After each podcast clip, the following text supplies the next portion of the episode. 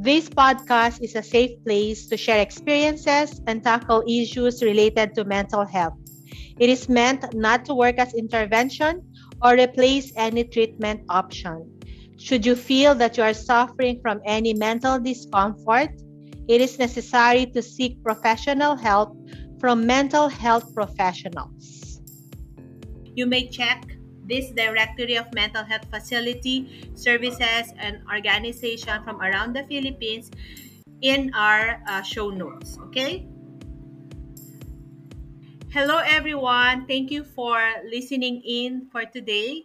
Today, our discussion will be about Does it help to let your anger out?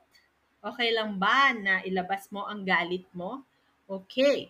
So, anger can be a hard and upsetting feeling. Many people think that letting out their anger is the best way to deal with it.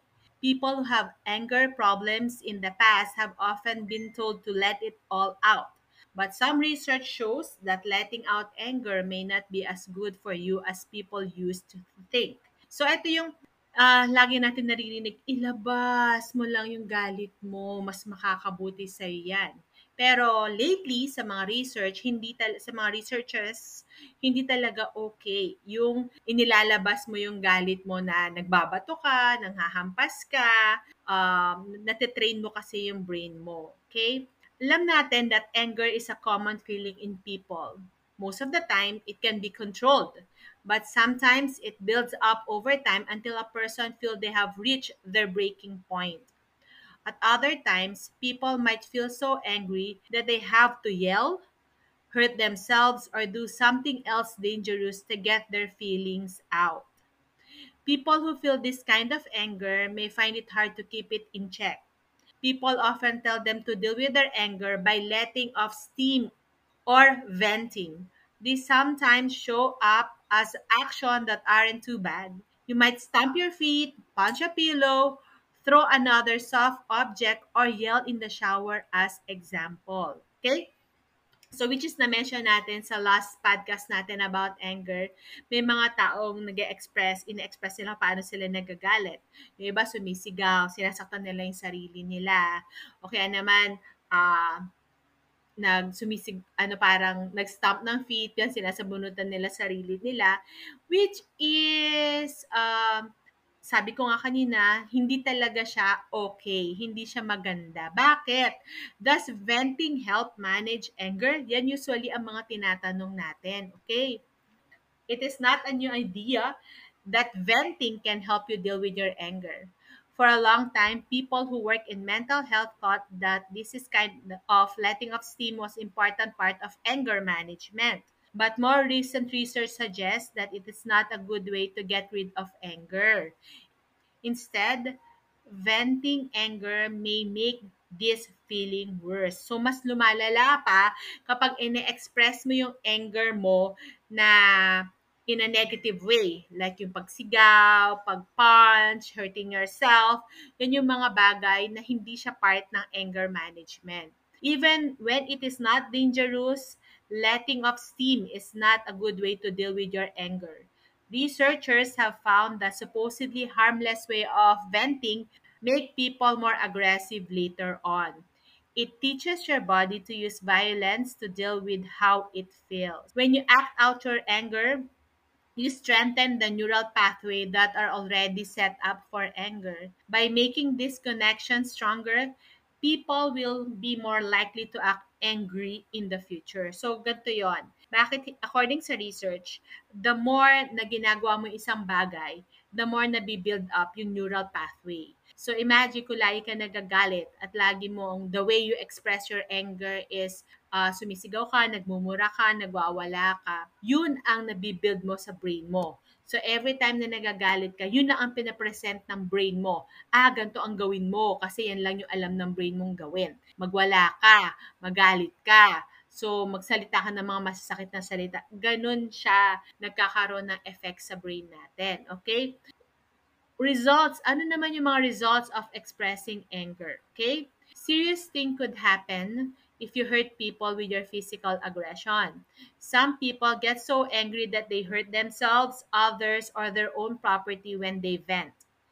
Even less harmful ways of letting out anger can have a negative effect, such as greater feelings of stress and anxiety. Dahil ikaw ay magagalitin, mas tumataas, may mataas ang potential mo na magkaroon ng uh, anxiety, increase negative emotions and mood. Dahil magagalitin ka talagang uh, mas madali ka makaisip ng mga negative thoughts tapos yung mood mo lagi din pangit. Messed up relationship with other people dahil nga magagalitin ka. Lahat ng tingin sa'yo iniilagang ka kasi nga lagi kang magagalitin problems at work at home or in social situation kapag hindi mo na-handle ang iyong anger issues ng maayos, magkakaroon ka ng problema sa trabaho mo, sa bahay, or in any, kung kasama mo yung mga friends mo. And of course, meron din siyang physical issues including sleep disruption, muscle tension, headaches, and digestive problems. So, yun yung mga mararamdaman mo. Hindi ka makatulog na maayos, may paninigas na muscle sa likod, sa batok mo, sa shoulder mo, minsan sa balaka, minsan sa arms, at headache, and minsan sa tiyan. Okay? So, bukod dun sa paglabas natin, pag-express ng anger natin, may mga ibang tao naman sa online naman nila nilalabas yung anger. Okay. In recent years, people have become more likely to show their emotions online as well as in person. People often post comments, blog posts, and other content online to get their frustration out and get rid of their anger. Okay? Minsan, di ba, hindi natin mapigilan talaga sarili natin. Sobrang inis. Ang gagawin mo na lang, ipopost mo na lang yung inis mo. Okay? Unfortunately, it looks like letting out feelings online isn't any better than doing it in person. So imagine mo, bakit siya hindi okay din? Kasi pag pag nag, nag-rant ka online, pinaprocess yun ng mind mo. Yung ka ng sentence, ano yung masasabihin mo na negative. So, na, na, gumagawa ka rin ng pattern sa brain mo na, okay, pag nagalit ka, ganito ang sasabihin mo. So, kailangan mo mag-rant. Okay? Researchers found in 2013 study that even though people felt temporarily better after posting about their anger online, they were more likely to feel angry again and show it in a healthy way.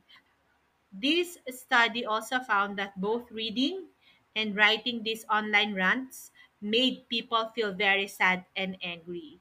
These online emotional complaints were linked to changes in mood for the world. Kapag nakakabasa tayo ng mga rant online, iwas na rin tayo para tayo din, hindi rin tayo maapektuhan tayo mga nagbabasa.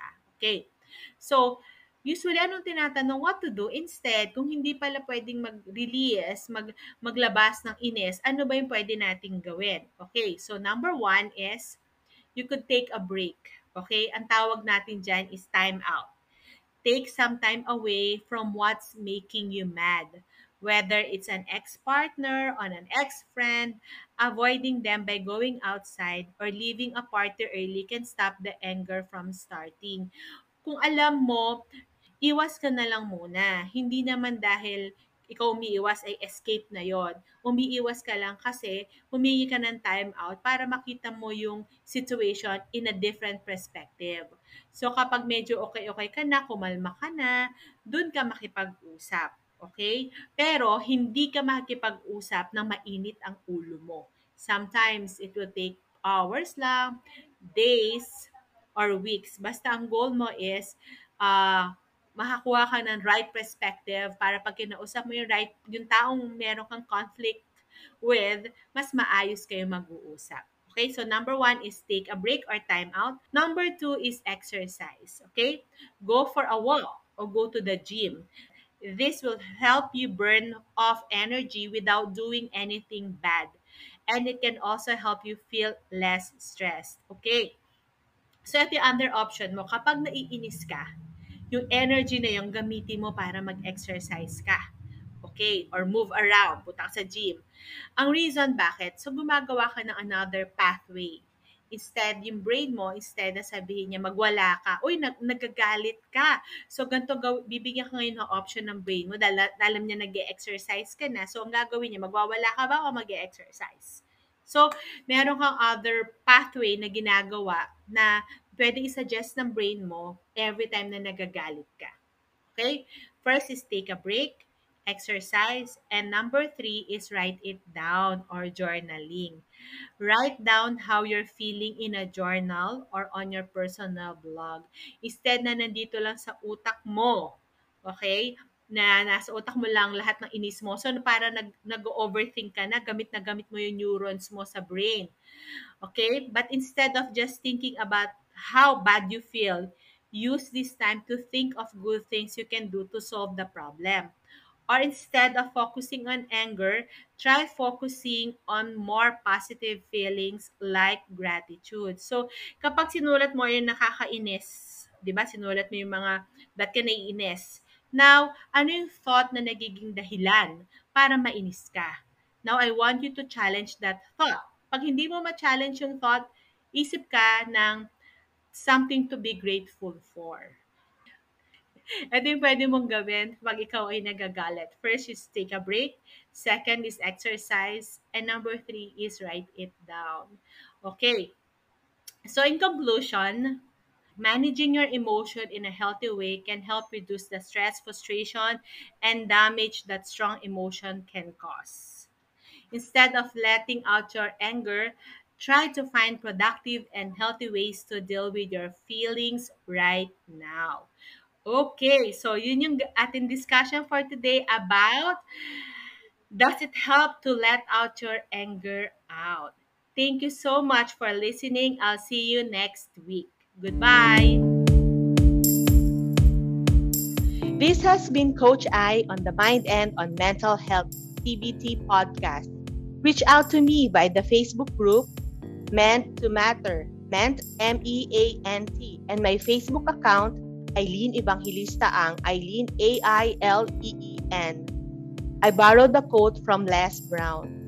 You ask for help not because you are weak, but because you want to remain strong.